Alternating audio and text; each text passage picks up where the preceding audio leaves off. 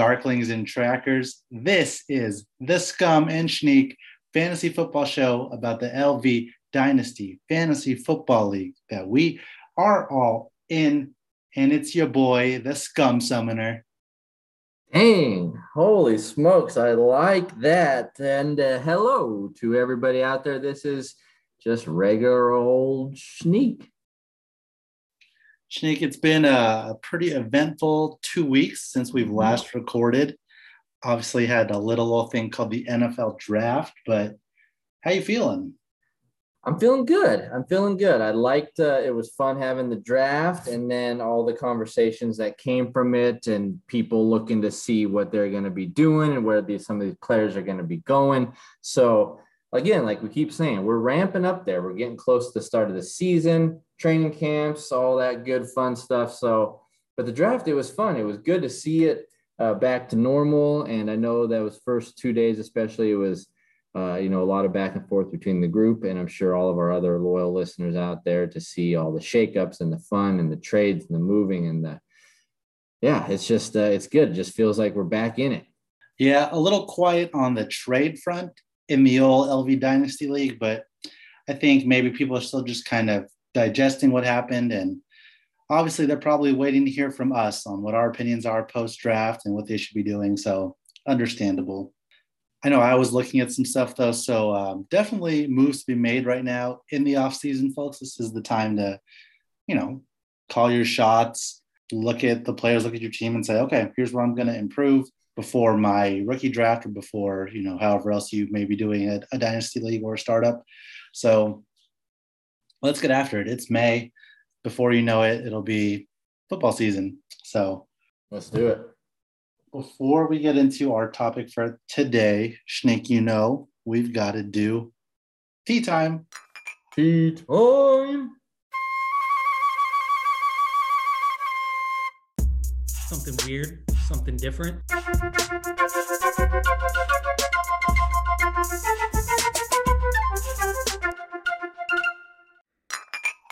For today's tea time, we will be reading a live rendition of Biscuits by Douglas Adams, performed by Schneek and Tyler.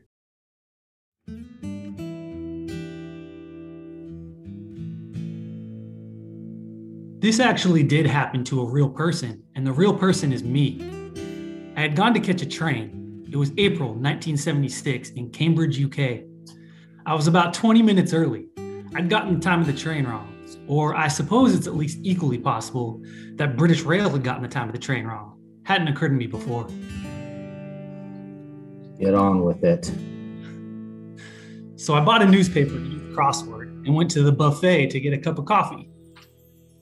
You do the crossword? Yeah. Which one? The Guardian, usually. I think it tries to be too cute. I prefer the Times. Did you solve it? What? The crossword in the Guardian. Uh, I haven't had a chance to look at it yet. I'm still trying to buy the coffee. All right, then. Buy the coffee. I'm buying it. I'm also buying some biscuits. What sort? Rich tea. Ah, good choice. I like them. Laden with all these new possessions, I go and sit at a table. And don't ask me what the table was like because it was some time ago and I can't remember, but it was probably round. All right. So let me give you the layout. Me sitting at the table, on my left, the newspaper. On my right, the cup of coffee. In the middle of the table, the packet of biscuits. I see it perfectly. What you don't see, because I haven't mentioned him yet, is the guy sitting at the table already. He's sitting there opposite of me. What's he like? Perfectly ordinary. Briefcase, business suit. He didn't look as if he was about to do anything weird. Ah, yes. I know the type. What did he do? He did this. He leaned across the table, picked up the packet of biscuits, tore it open, took one out, and What? ate it. What? He ate it. What on earth did you do? Well, in the circumstances, I did what any red blood Englishman would do. I was compelled to ignore it. What? Why? Well, it's not the sort of thing you're trained for, is it? I searched my soul and discovered that there was nothing anywhere in my upbringing, experience, or even primal instincts to tell me how to react to someone who has quite simply, calmly, sitting right there in front of me, stolen one of my biscuits. Well, you could. I must say, I'm not sure what I would have done either. So, what happened? I stared furiously at the crossword. Couldn't do a single clue. I took a sip of the coffee. It was too hot to drink, so there's nothing for it. I braced myself. I took a biscuit, trying very hard not to notice that the packet was already mysteriously open. But you were fighting back, taking a tough line? After my fashion, yes. I ate the biscuit. I ate it very deliberately and visibly so that he could have no doubt as to what I was doing. When I eat a biscuit, it stays eaten. So, what did he do? He took another one. Honestly, this is exactly what happened. He took another biscuit, he ate it, clear as daylight, certain as we were sitting on the ground. Uh, And the problem was that having not said anything the first time, it was even more difficult to broach the subject the second time around. What do you say? Excuse me, I couldn't help noticing. Uh, doesn't work. So I ignored it with, if anything, even more vigor than previously. my man. Stared at the crossword again, still couldn't budge a bit of it. So, showing some of the spirit that Henry V did on St. Crispin's Day, What? I went to the breach again. I took another biscuit, and for an instant, our eyes met. Just for an instant, and we both looked away. But I'm here to tell you that there was a little bit of electricity in the air. There was a little tension building up over the table at about this time. I can imagine. We went through the whole packet like this him, me, him, me. The whole packet? Well, it was only eight biscuits, but it seemed like a lifetime of biscuits we were getting through at this point. Gladiators could could hardly have a, had a tougher time. Gladiators would have had to do it in the sun. More physically grueling. There is that. So, when the empty packet was lying dead between us, the man at last got up, having done his worst, and left. I heaved a sigh of relief, of course. As it happened, my train was announced a moment or two later, so I finished my coffee, stood up, picked up the newspaper, and underneath the newspaper. Yes, yes? were my biscuits. What? What? True. No. And honestly, the thing I like particularly about this story is the sensation that somewhere in England, there has been wandering around for the last quarter century a perfectly ordinary guy who has had the exact same story, only he doesn't have the punchline. The end.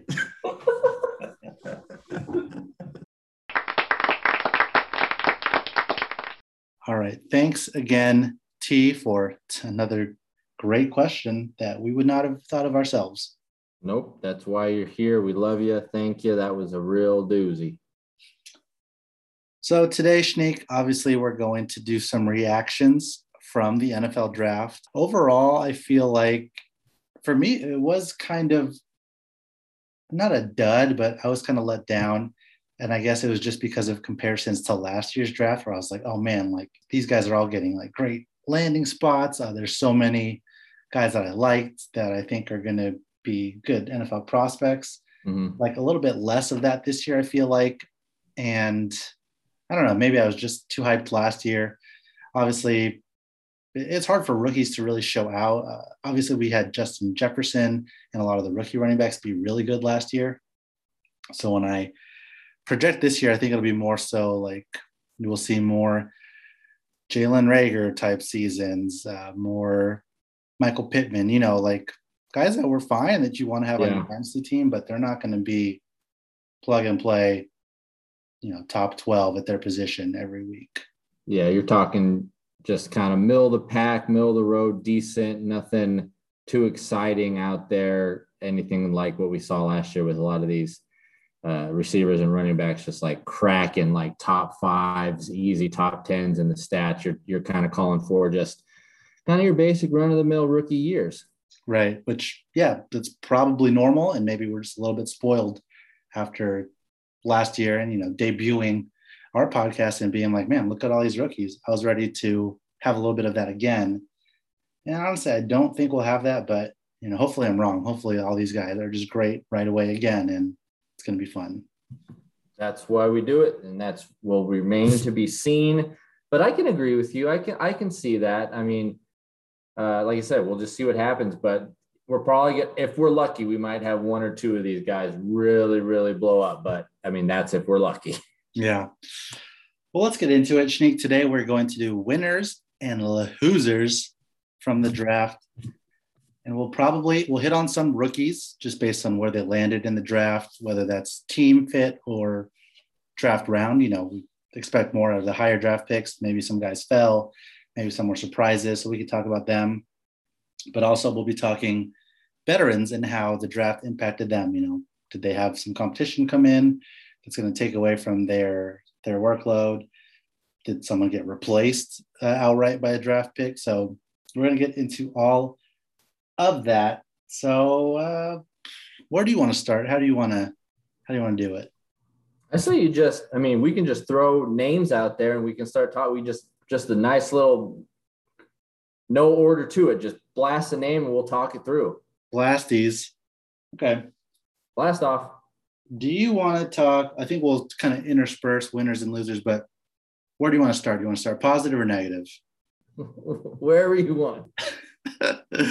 Let's. I'm a. I'm an optimistic guy. Let's start with the positive. Let's start with a winner. I'll go first since I'm. I decided, and I think a huge winner, which is kind of like, I don't know, not maybe someone you wouldn't think of right away, but I think a huge winner coming after the draft is AJ Brown, wide receiver from the Titans. So, a lot of mocks projected that the Titans would take a receiver, maybe in the first, maybe in the second, just one of those higher level guys. And they did not take one until the fourth round of the draft, if I've, I remember correctly. And that just solidifies to me what I think is going to be a monster year for AJ Brown. Like no target competition. It's going to be him, and then maybe Josh Reynolds, maybe Anthony Firkser as the you know second target leader, maybe even like Darrynton Evans out of the backfield. I don't even know, but it's it's not it's not going to be anything. There's no one that he should worry about soaking up targets. So I think Tannehill's just going to pepper AJ Brown, and he's going to have a big, huge year. Yeah, I, so you don't think ha- not having a second receiver is is going to hurt him? Like he he doesn't need any of the coverages to come off him. He can he can handle being the the guy without any other help out there. Yeah, I mean, I think he'll have a little bit more focus, right, from the defenses, but they still have Derrick Henry to worry about. So yeah, like he'll get you know probably double covered, but yeah, they have to still consider Derrick Henry. And I think that just the sheer volume of targets he's going to get will offload any difficulties he might have. And I mean, who can really cover him? He's so big and fast, and he's shown that he can do it all. You know, maybe his hands aren't the best, but again, if he gets 160 targets, I, I think that's totally reasonable. Actually, more because we're going to have an extra game this season. So, like 175 target season coming up for AJ Brown. Like, come on, it's going to be nuts. Yeah. Yeah, what it, he's been averaging like not even 100 targets a season, right? His first right. couple of years. So that's a good I point. Good point. Yeah. Corey Davis gone. The Adam Humphries gone. Jonnu Smith gone. And again, not replaced by anyone. Like what's crazy is like no one as good as those guys who are okay, except for John, he's the best. So yeah. I just think those targets are going to AJ, and he's gonna have a huge year. Nice. I like that. Winners, winners from the draft, winners from the draft. Well, I guess I can go with an obvious one here, even though it kind of is a little bit of a loser for me, but I still have I still hold out hopes that Boyd, Tyler Boyd, my boy, is going to be just fine. But I guess a good winner here is going to be Joe Burrow. Mm-hmm. Ja'Marr Chase uh, adding to Tee Higgins and Boyd uh, and Mixon and whatever else they're going to roll out there on offense. Uh, it looks like the Bengals are just loading up on offense and saying, all right, Burrow, go out there and be our guy. So I would say it's a big win for him uh, just to have all the options on offense, a lot of uh, mouths to feed. But as that quarterback, if you're owning him, I think Gooch has him and anyone else out there who might have him in a dynasty league. You should feel fairly confident that as long as he can stay healthy and not get sacked every play, that he will uh, he should have some pretty pretty good numbers going into this year with the just by the sheer amount of weapons and options he has you know, if there's a double coverage on somebody, if someone gets hurt, it's it's not the end of the line for that Bengals offense. So I think, and I mean, it, easy call there that Joe Burrow probably gets a nice win after this draft. And I think, you know, I would have liked them to go top offensive lineman in the beginning, but I think they still were able to pick up an offensive lineman at some point in this draft. I don't know if it was the second or third round. So long as he doesn't get hurt and he stays upright, that offense should be good. So Joe Burrow, I would say, gets a nice win with the addition of Ja'Marr Chase. Yeah, I think we we mentioned that too on the pre-draft show. We said he was going to be one of our winners because with their draft pick, it was it was either going to be a top offensive weapon or, like you said, Penei Sewell, the best tackle. So, you know, for his like long-term health, it probably would have been better to take the tackle. I know you wanted them to take him as well, probably for the Mixon running game too. But Zac Taylor wanted to reunite that, you know, crazy LSU tandem that broke a bunch of records, was super good. And I can't really fault them for that. I think they're still going to succeed. Obviously, they have a good connection. So Joe Burrow and Ja'Marr Chase probably both winners, actually. Yeah. When we talk about a loser, and probably the biggest one, I think everyone knows it and sees it, but James Robinson from the Jacksonville Jaguars. Yeah, big, big, obvious, just a full bummer on that one. Coming off a top, what, six or seven year last year, I don't really recall, but true workhorse was good. There was rumblings that this might happen, but I mean, it's it's pretty big, pretty big indictment on what the team thinks of him when they used a first rounder on Travis Etienne. Like I, would seen some mocks with Etienne going there in the second round, but like first round pick for running back. Uh, they obviously have plans for him. Urban Meyer likes to, you know, pass out of the backfield, and Travis Etienne obviously can succeed at that. So I don't think James Robinson is like going away. I don't think they're going to have. They're, I don't think they're going to give Etienne like 200 carries, but a huge blow to a guy who was a breakout last year in James Robinson. Yeah, I know Matt was lamenting just in the fact of he's got Robinson and just you know, and just in the fact that the Jaguars don't re- didn't really seem to need a running back. Uh, yeah, Robinson's definitely losing out on that. I would, uh, I I I think a lot of people are going to be curious and see what happens with that with that offense, how this the timeshare is going to look. Uh, but with taking such an early round on Etienne, that it's almost a foregone that they you've got to play him uh, running back at that high of a pick. You've got to find a way to put him on the field. So maybe there can be a split there, a share hold, and an ability for both those guys to produce at high levels. But I just don't know if I have the all the confidence that that offense is going to even be able to produce that many offensive weapons, especially multiple running backs. So, yeah, definite loser on James Robinson and just kind of a sad blow to all Robinson owners. Uh, but I, I mean, you hold out a little hope, hold out a little confidence that maybe, you know, Etienne doesn't, maybe he's a horrible pass blocker and James Robinson is just, it just plays a lot more than what we think. But uh, yeah, that's, that's a, that's a good one. Yeah. He could definitely still have a role and still be uh, useful and valuable for fantasy. It's just like the the path to repeat, even like a top ten, is like kind of kind of gone unless injury or what have you. So hopefully not. Hopefully the Jags are just go like 17 and 0 and score a million points.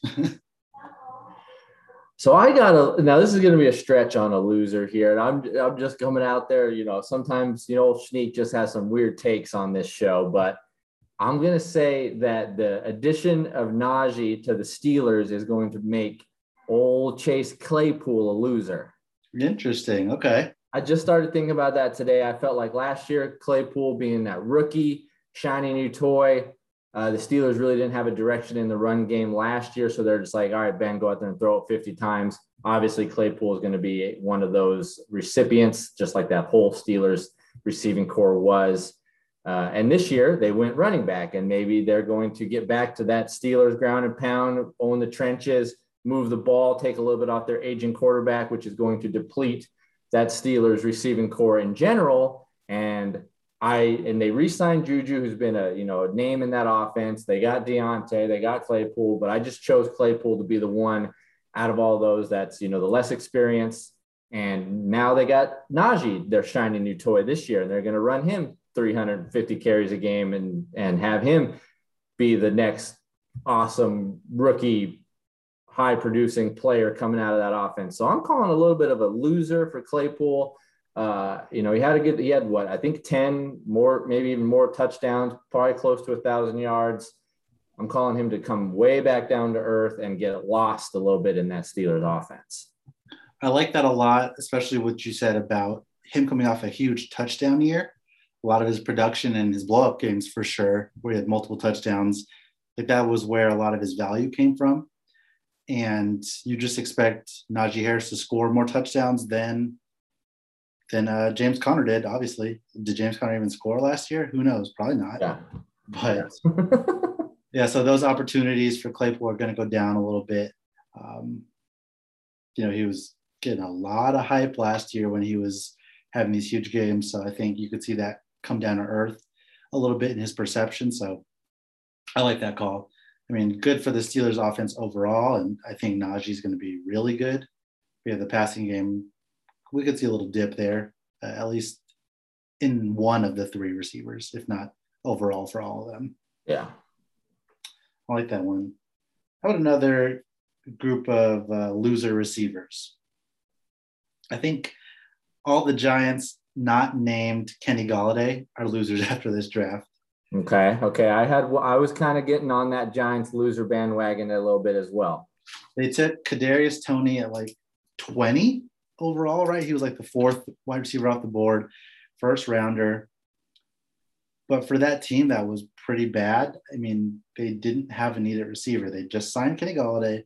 They had Darius Slayton, who's played well and performed well and they've had Sterling Shepard who's done fine. Like, yeah, maybe they think that Toney is better than those guys, but just to spend that draft capital, I think it muddies muddies up that receiving corps other than Kenny Golladay. So yeah, maybe Toney is the breakout and like is the two to Kenny Golladay, but know, I just see it being like they all kind of split time and get subbed in and out for each other, and uh, you know, kind of tanks the hope of any of them breaking out on their own, you know, if they weren't all on the same team.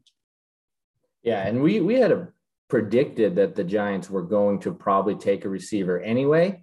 Yeah. Uh, in our previous show, uh, we didn't know it was going to be Toney, but like you, I mean, perfect point. You've got three very capable, three to four very capable receivers, and then you got Saquon in the backfield. Like they did not need the receiver. You know, I had maybe said, saw them going after getting Waddle or one of the Moores, but bringing a receiver in there after just signing Golladay, having Slayton and uh, uh, Sterling, it's yeah, I don't I don't understand it either. So yeah, it's gonna you perfect point. You kind of take all those receivers, their production, and naturally you got to probably knock them down a peg or two.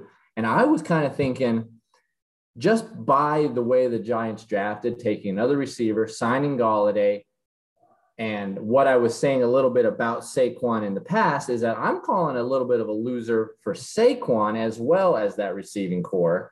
Coming off the injury, drafting a receiver.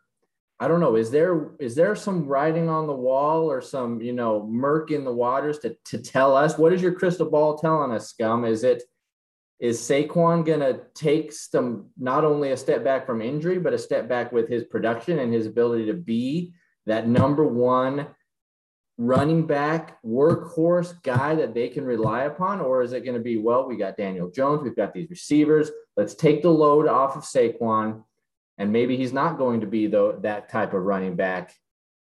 I don't know. I, I mean, I it, it's to me, I'm making it, I'm I'm justifying it in my head as I'm talking here, but am I what are we thinking about that? Is it is Saquon really Saquon? Uh, yeah.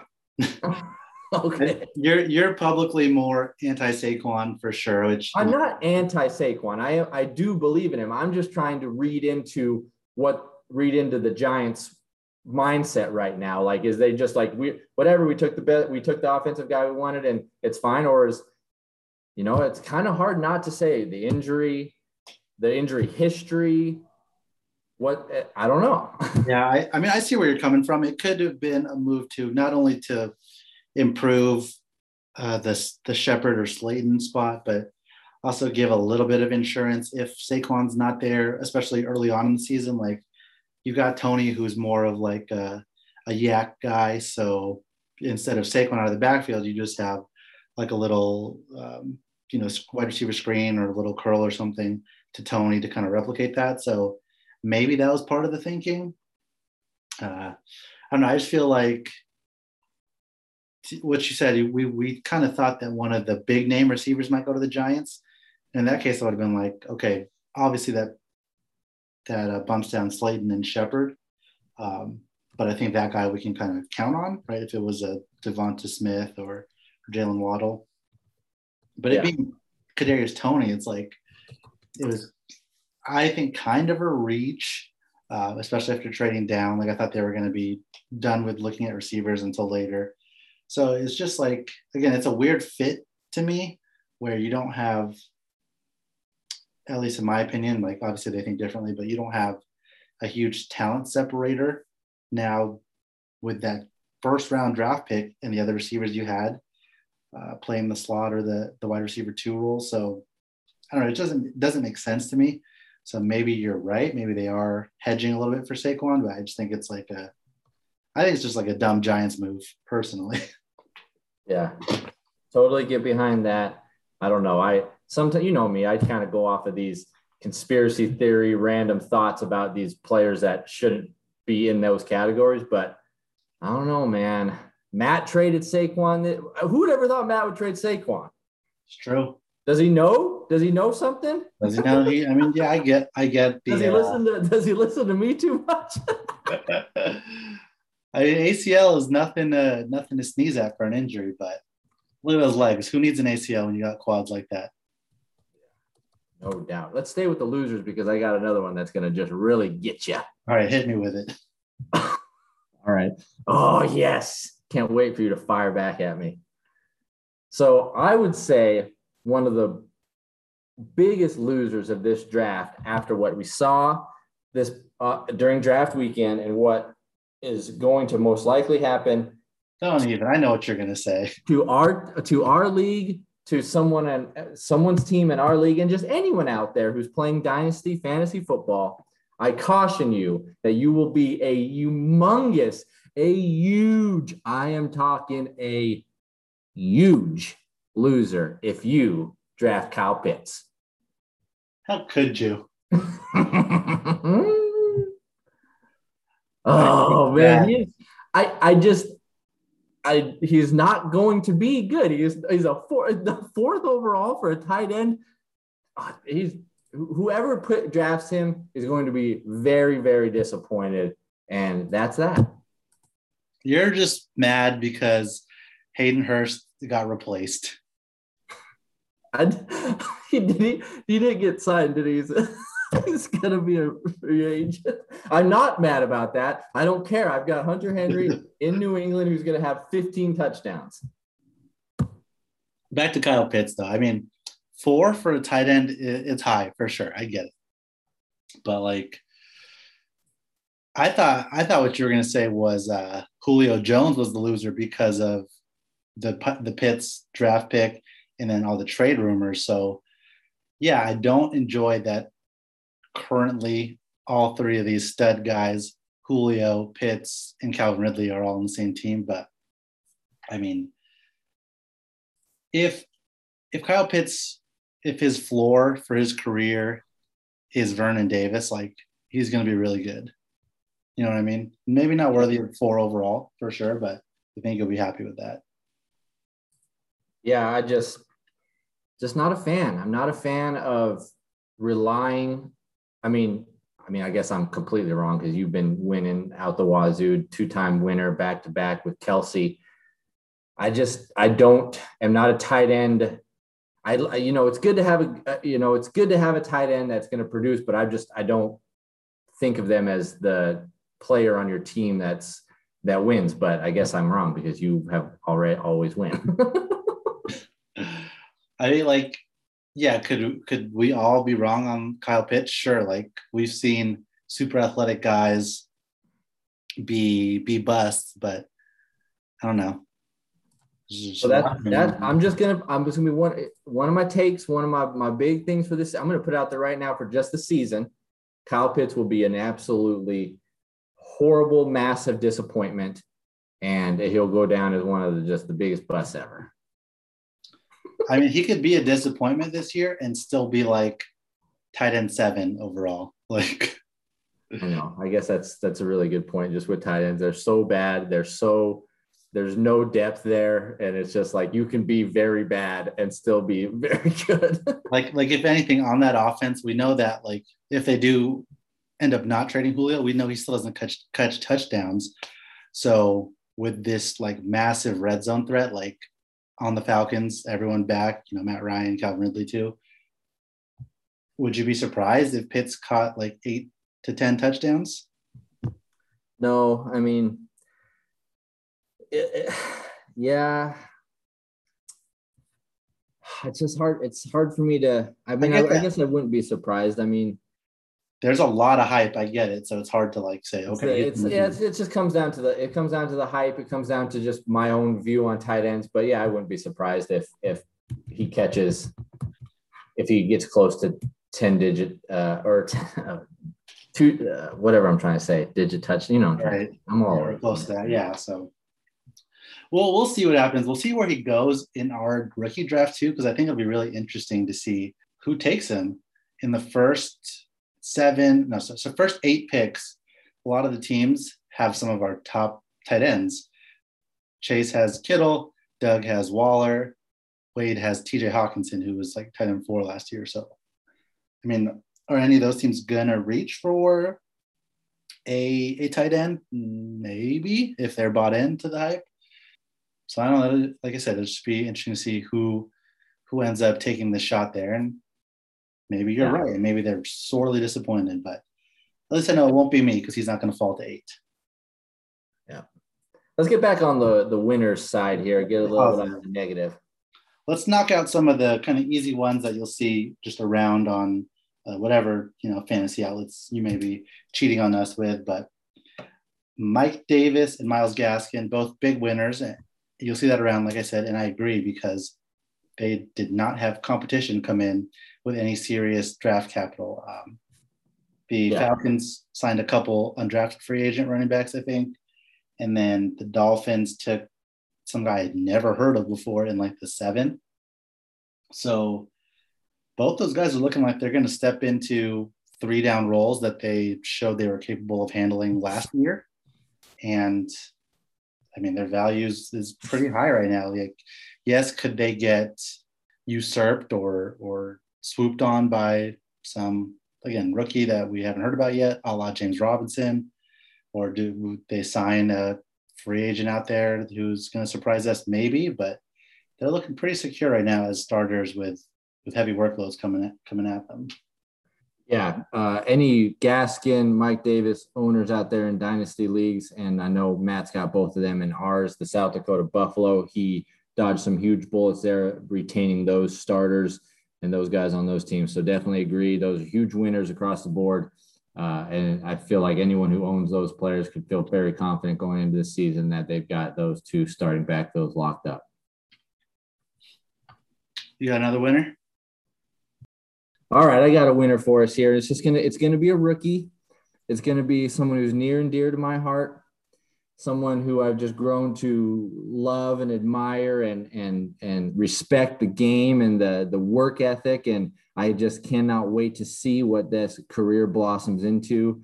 Uh, and that is Amon-Ra St. Brown. There he is. I have him too going to the Lions, joining that ragtag weird receiving room that uh, is all just in bunches at this point. What a good landing spot for him in the fourth round, going to the Lions. Could it just got a clear path to starting role? I feel like I think the guy's got some really good underrated skills. Just watching some of the pro days and some of the highlight films and and just seeing what he can do, I'm just excited about him going to the Lions and I will do my very best to get him there uh, onto the old sneak squad, but probably not going to happen. But huge winner for him and anyone out there who's targeting, uh, you know, a receiver. I think that's just a really good spot for him. Like they've got such a weird receiving corps that it could easily be the Amon Ra uh, Quintez show before we know it. Yeah, I mean, you and I have talked about it. There's some other guys who there's going to be a race to draft Amon-Ra St. Brown, and uh, I don't know. We're probably driving up the the uh, desire for him as we speak. But like you said, he's just walking into a situation where he could easily become the number one really early and just soak up targets from Jared Goff. Uh, he's competing with Quintez Cephus, as you mentioned, who was like a fifth rounder last year. Um, Tyrell Williams, who was a career hurt guy. Breshad Perriman, who's basically a career disappointing guy. And I don't know who else. Can you name anyone else on that team? Uh, Ger- Geronimo Allison, I think, is there. I don't know. Yeah, I was just about to say. I think it's Allison, like you said, Tyrell Williams, and then yeah, it's just such a it's a very weak, weird receiving corps that it's gonna be. I mean, why not be Amon Ron Quintez? I mean, easy. Yeah, and with with those guys we mentioned too, the veterans Tyrell Williams and Breshad Perriman are both like outside field stretcher guys, right? Jared Goff likes to throw to Cooper Kupp and Robert Woods, who were, you know, running nice routes intermediately. So, uh, I mean, again, probably driving up Amon Ra's draft uh, draft price right now, but hey, he's worth it. He is worth it. I mean, name alone, he's worth it. I mean, goodness. Honestly. So let's do uh, let's stick with the Lions. I think a big winner tandem is D'Andre Swift and Jamaal Williams. One because of the the draft pick of the Lions in the first round of Penei Sewell, just help that run game, get uh, get some yeah. bodies moved out of the way there for their for their running lanes. Very very good. Yep. And then the recent news of Kerryon Johnson being cut. It's kind of I feel I I really liked Kerryon is after his rookie year and even had hopes for him, you know, that he could overcome the injuries. But getting him off the Lions roster really just clears up the way for these two guys. Like they're going to be it, right? Swift is obviously still going to be the leader, but now Jamaal is not competing for Kerryon. And then both of them just have less, like, you know, vulture opportunities or whatever you want to call it. So I think both are big winners. Um, Dan Campbell, too, probably is like a I want to run the ball a lot guy just because he's so weird. so I, I, just, I think both will have pretty good years. I don't know what their ceiling is, um, Swift specifically. If you ask Brandon, he's a top five running back. But do nothing, Commish. I just think though that they're still they're still winners after after everything that's happened in the past couple weeks. Definitely, definitely agree with that one. Let's go. Let's go back to a loser that I have again connected to Kerryon. I'll just kind of keep rolling here. But I think Miles Sanders is a little bit of a loser from this draft. Mm-hmm, mm-hmm. They the Eagles that is drafted Kenneth Gainwell pretty late, which was a surprise, I think, but he's still another back to add to their stable. And his his forte is as a pass catcher, and that's kind of what we hung a lot of value uh, for Miles Sanders on is his pass catching ability and his three down role. So that's going to get eaten into a little bit. And then they're the ones, the Eagles are, that signed Kerryon Johnson off of waivers. So again, I don't think he's going to have a big role, but just another body that they probably feel comfortable putting out there um, really good in pass pro. So Miles Sanders could start ceding a little bit of work, and we could see someone that was like pretty hyped by me even uh, start to fall a little bit in esteem and fantasy rankings and production. Yeah, what's I mean, I don't want to derail this too much, but what yeah. is up with the Eagles like just not committing to Miles Sanders and just always having the weirdest stable of running backs of guys that you've heard of and that have been productive and then now they just have don't don't they, they do they still have Jordan Howard? Yep, they they re-signed him actually. Like Miles Sanders, Jordan Howard, uh, carry on. They still probably got like Boston Scott out there.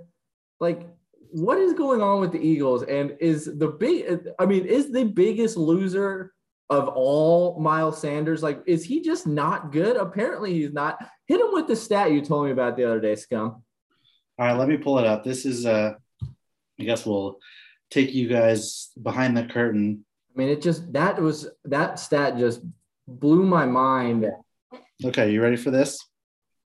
So, career rushing stats Miles Sanders, 343 attempts, 4.9 yards per carry, pretty good. 600 or 1685 yards and nine touchdowns. Okay. Josh Allen career rushing stats 300 attempts, 5.2 yards a carry, 1562 yards, and 25 rushing touchdowns. So if Josh Allen was a running back, you'd say he has been better than Miles Sanders. Yeah, just on only 43 less attempts, rushing attempts. just crazy. Just crazy. Oh yeah, Miles Sanders, I will agree with you a billion percent. The the biggest loser of all just he's I don't there's must be something out there we don't know, or you just they're just gonna be I don't know, man. Yeah, I. I mean, I think maybe we just hyped up the talent a little too much. I mean, I think he's still good, but yeah, that that hope for a three down skill set and workhorse role, I don't think that's going to materialize, and and that's where it falls off. You know, those guys, you know, people said he was the next CMC, right? Like he was the next big breakout. Obviously, not as good, but I don't think that's going to happen. Agreed. I got another loser backfield that I wanted to talk about. So again, I'm just going to keep rolling here. The Niners running back stable, all big losers because the Niners drafted Trey Sermon in the third round. Okay, that was weird when they have a bevy of good running backs already, right? Mm-hmm. And then they drafted Elijah Mitchell in the sixth round. So they drafted two running backs in this draft draft to add to Raheem Mostert to add to Jeff Wilson Jr., to add to Wayne Gallman, who they signed, all have produced and done well in games that they've started and gotten, you know, like a bunch of carries. I thought both those picks were just weird. I think it means that one of those veterans is on the way out, um, or maybe like Elijah Mitchell doesn't make the team because he was a six round pick. But it's like, what what is the plan here, Kyle Shanahan? Like, do you not like most, or do you just like rotating them? Do you count on them getting injured every year. So you just want to make sure you have a lot of good running backs. Like what is what is going on with that situation? So I, I don't think it's good news for Mostert for sure or Wilson. Um, and I don't know what to make of it, honestly. Yeah, I think you made a good point there when you said just I think they just count on their running backs getting hurt and they want to have a nice little handful of them ready to go all within the same you know, kind of packages and all the stuff they want to do out of the backfield. So they just kind of lock up and you see some teams kind of doing that. We we just talked a little bit about the Eagles, like just having running backs, having the ability to someone pound it, someone out the, uh, on the red zone, someone out the backfield. Like there's just some teams out there that don't want to commit to one guy and just you know because of injuries and different playing styles and stuff. So yeah, I I would agree with you. That's a little that's that's not good for owners of backfields like that. So you got the Mostert, and then you got the addition of Sermon and whoever else that they're going to out there. Don't want to play the game of who's going to get the who's going to get the role that week. Is it going? You know, it's just too much of a crapshoot and a toss up to try to play that game unless. I mean, unless you just really, really, really got a pulse on what that team's doing, but it's hard. It's, it's hard. Yeah. So I would agree. Not even we didn't even talk about Trey Lance, who from the five yard line in, he, he's going to carry the ball. He's going to get the rush touchdown. Like, I firmly believe that. Like, he's going to take the snap and then just go, take off. So, uh, some of your upside there too for like goal line type work for those running backs. Just a messy situation. Just messy, messy, messy. Do you have a nice, happy winner for us that you could share? Happy, happy winner. Well, kind of another obvious one, I suppose, but the addition of Justin Fields to Chicago makes that receiving corps in Chicago better, a little bit more happy. Uh, definitely winning with uh, Allen Robinson, Mooney, maybe even the likes of Kmet or whoever they're going to run out at tight end. You know, a solid. I mean, I'm a I'm a Justin Fields is the man. I am a huge Justin Fields guy. He's going to be that starter probably within a month, first four weeks or so, and all the receiving options in in Chicago should benefit uh, right away. And I mean, it's kind of an obvious pick, but I think we all can agree. I think any, anyone out there who's you know, listening, running a dynasty team, getting a hold of that Fields, getting a hold of that maybe that stack with a Fields, Robinson, Fields, Mooney, uh, with the running of that whole offense in Chicago has just gotten a lot better and is and is uh, going to be a lot big or is going to be big winners all around. Even I mean, I want to say just for the just for the sake of controversy that Montgomery might be a tad bit of a loser, but I think just all around that whole offense is going to just be better. Absolutely agree. Just huge win for the Bears overall, real life and fantasy. Uh, I also love Justin Fields, so I think big upgrades to, or maybe not even an upgrade because Allen Robinson's always been like a top 12 receiver, but just like he could now jump into that like top six, top five conversation where it's like, dang, like you have Al Robinson, you're probably gonna like win your week just because he's that good. Yeah. How about I'll, I'll stay positive to another winner? How about a rookie? A guy we didn't talk a lot about on the pre-draft show just because he went to like a small school, but he got pretty high draft capital and went to a really good situation with a really good quarterback. That's D'Wayne Eskridge going to the Seahawks. Okay. Now I know they've got Lockett, they've got Metcalf, so yeah, he's not going to be heavy targets or anything, but I mean, he probably soaks up the combination, or at least a lot of you know the Freddie Swain, David Moore, uh, you know whoever else they were kind of trotting out there that would have decent games. Like with a second round pick, they're going to use him, right? They're going to scheme for him. They're going to plan to have him involved. So yeah, D'Wayne Eskridge, hard name to say, but I think he'll be good. And, you know, he's like fast and athletic and shifty. So uh, as long as he gets open, Russell Wilson will find him. I think it's a good spot for any receiver, but him specifically with what they invested in him should be pretty good. Yeah. Oh, I got a I got a little bit of a winner here, and it's a little it's coming from my team. I'm going to say that Matt Stafford is just even more of a winner. I know you're not a Tutu Atwell guy. I don't even know who he is, but just the fact the Rams went out and got another pass catcher to add to what the really, really good receiving corps they already have, I think that just puts another win in the column for Matt Stafford's first year in uh, LA for the Rams. They're loading up. They're ready to give him the reins of that offense. I'm, I'm, I think that's a winner for him to get himself another receiver. I know you probably don't like the guy, but why don't you like him? I don't like him because he weighs what I did when I was 15 years old. Oh yeah, he's like 150. He's he's he weighs less than uh, DeVonta Smith.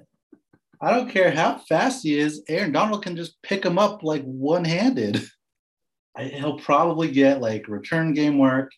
They'll probably try to, you know, I don't know, give him like a bomb play here and there, or, or like get him on a little screen and try to see if he can outrun everyone. But I have no faith in him. And then once like I don't know. He probably won't stay healthy. Just like I, don't understand why they used a second round pick on that guy when there's other like fast field stretchers that were available. I don't know. I hate the pick honestly. I think the Rams are losers because they're dumb. And then they took another receiver in like the fourth. And you have Robert Woods and Cooper Kupp. Hello. That's a, a, win, a that's average a winner, man.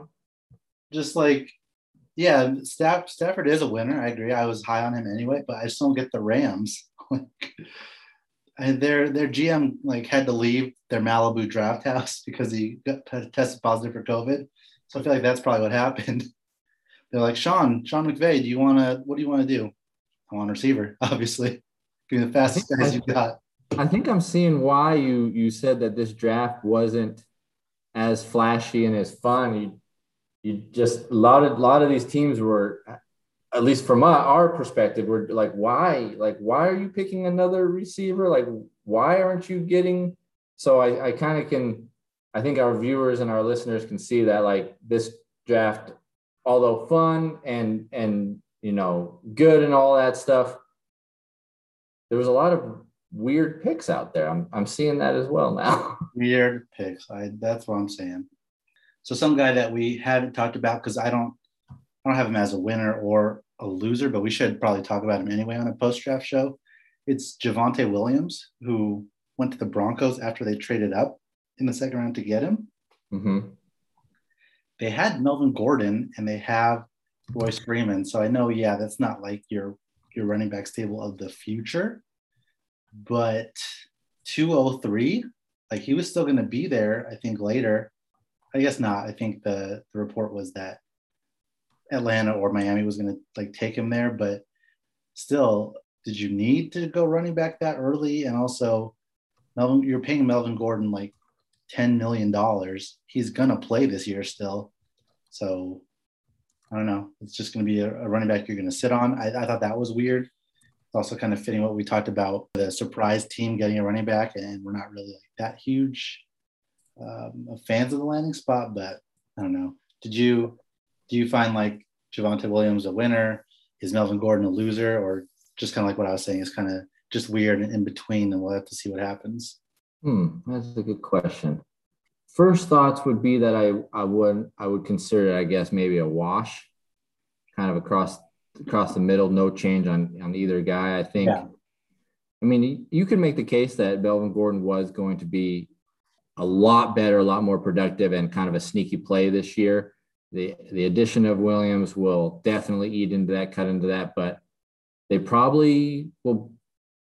It's a, it's a hard. That's a hard one. That's a really good. I think for me, I just I would say it's probably just a, a wash across the board, and and what it's just a kind of remain to be seen. I don't want to call Gordon a loser, but I don't want to say either of them are winners in that position. I think it's going to be maybe they're setting it up for a legit you know uh, competition camp, and maybe someone will come out there as the number one guy. Yeah, kind of hard, kind of hard to say. Yeah, that's why I, you know didn't really have them in either category too. So we're on the same page. Do you want to just do, we're kind of getting towards the end here. So do you want to do a couple like rapid fire ones that I have? And then why don't I just present those and you tell me if you agree or disagree? All right, let's do it. All right. Jalen Hurts and DeVonta Smith winners for being reunited, and they're, they're, they have like that connection where he's going to DeVonta Smith's to get a bunch of targets, and it's to help Jalen Hurts. Um, and Jalen Hurts didn't, or the Eagles didn't draft a quarterback. So Jalen Hurts is kind of their guy, at least this year. I would, I'm to say losers. I don't, I think that connection is to be not what people think it is. No, I don't think re- reconnecting, reuniting, anything along those lines. I'm saying, I'm saying. All right. How about, how about the Indianapolis Colts wide receivers, like namely T.Y. Hilton, Michael Pittman, because they didn't draft another wide receiver until like really late. So a lot of mocks projected that they were going to add to that room. But now it looks like uh, just kind of more targets for them. Yeah, I I think with Wentz there, not getting another receiver and just loading up with Pittman, Ty, whoever else they're doing there, I would say those guys are winners. I think that offense is going to be drastically better in the passing game this year, a lot more consistent and able to produce uh, receivers across the board. So all you TY guys, don't be sad. Be happy. Oh, yay. Okay. Loser, Rashod Bateman, because he goes to the Ravens.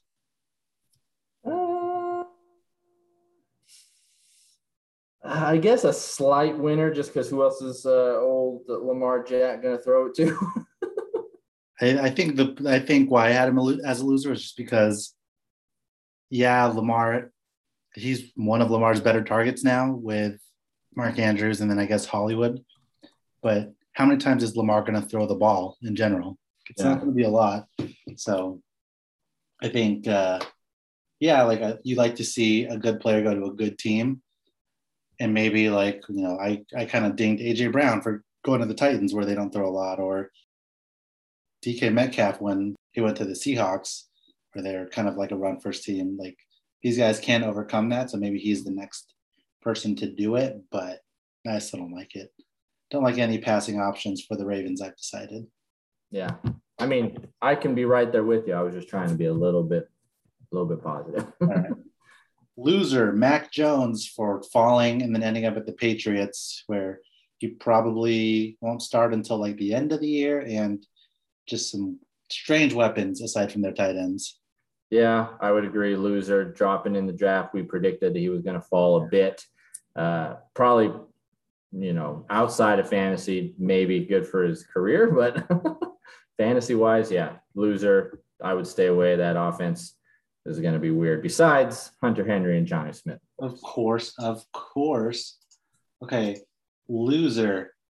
Hesse's dynasty team because the Broncos drafted Javonte Williams, so no no good news for Melvin Gordon. The Bengals drafted Ja'Marr Chase, so not good news for T. Higgins.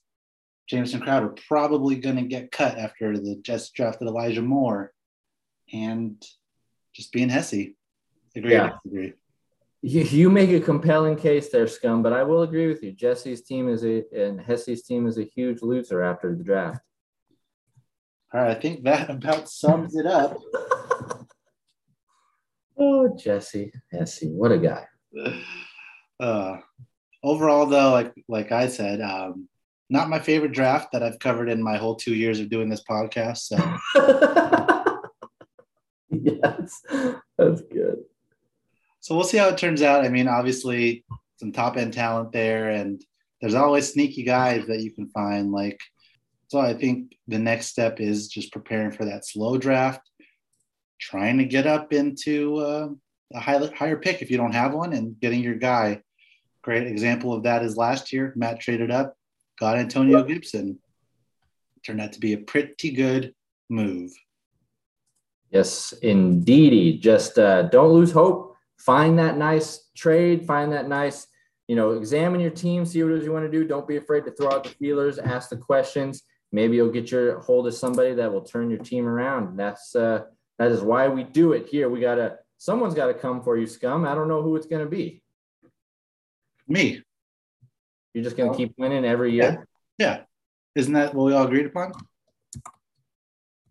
Yeah, I mean, I think that, that would be perfect and exactly what we need. All right. I think so too in these trying times. I mean, you want a strong leader, right? You don't want to be lost to some willy nilly, you know, psycho at the top of your league. Do not want any willy nilly psychos out there winning ever. Okay, sounds good to me.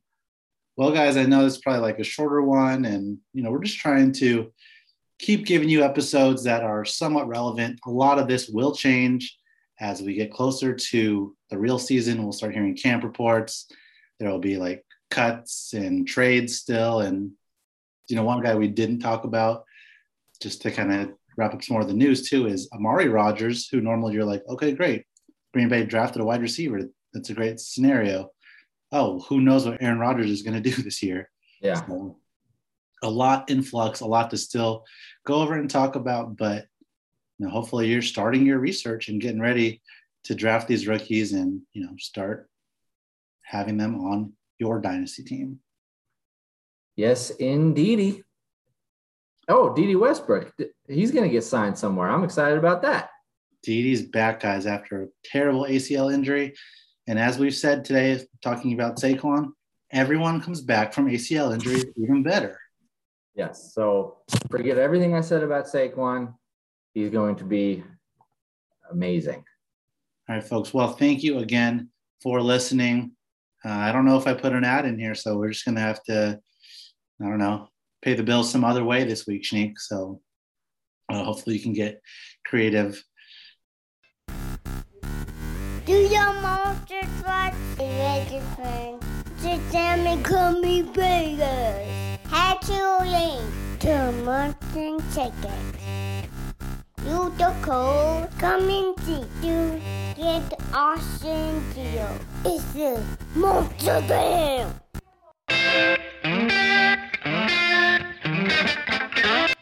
Good luck to you out there, my friend. Close us out. All right. Thank you again to everybody, and we will see you next time. Good. Bye. Bye.